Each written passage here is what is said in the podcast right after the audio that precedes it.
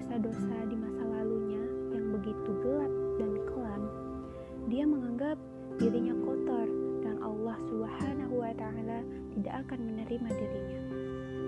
Sikap putus asa terhadap rahmat Allah merupakan tipu daya setan agar manusia berpaling dari Allah Subhanahu wa taala.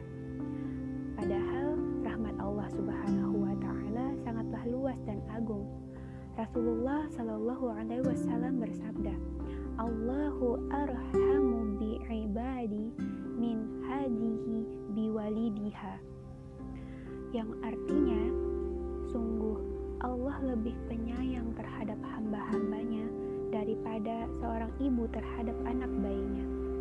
Hadis sahih riwayat Al-Bukhari dan Muslim dari Umar bin Al-Khattab Rasulullah Shallallahu alaihi wasallam juga bersabda yang artinya ketika Allah menciptakan makhluk, Dia menuliskan di sisi di atas arsnya. Sesungguhnya kasih sayangku mendahului atau mengalahkan kemurkaanku. Hadis sahih riwayat Al-Bukhari dan Muslim dari Abu Hurairah radhiyallahu anhu.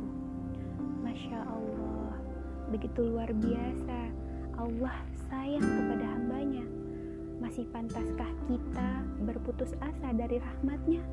Masihkah kita meragukan keagungan dan kasih sayangnya terhadap kita? Fikih Muslim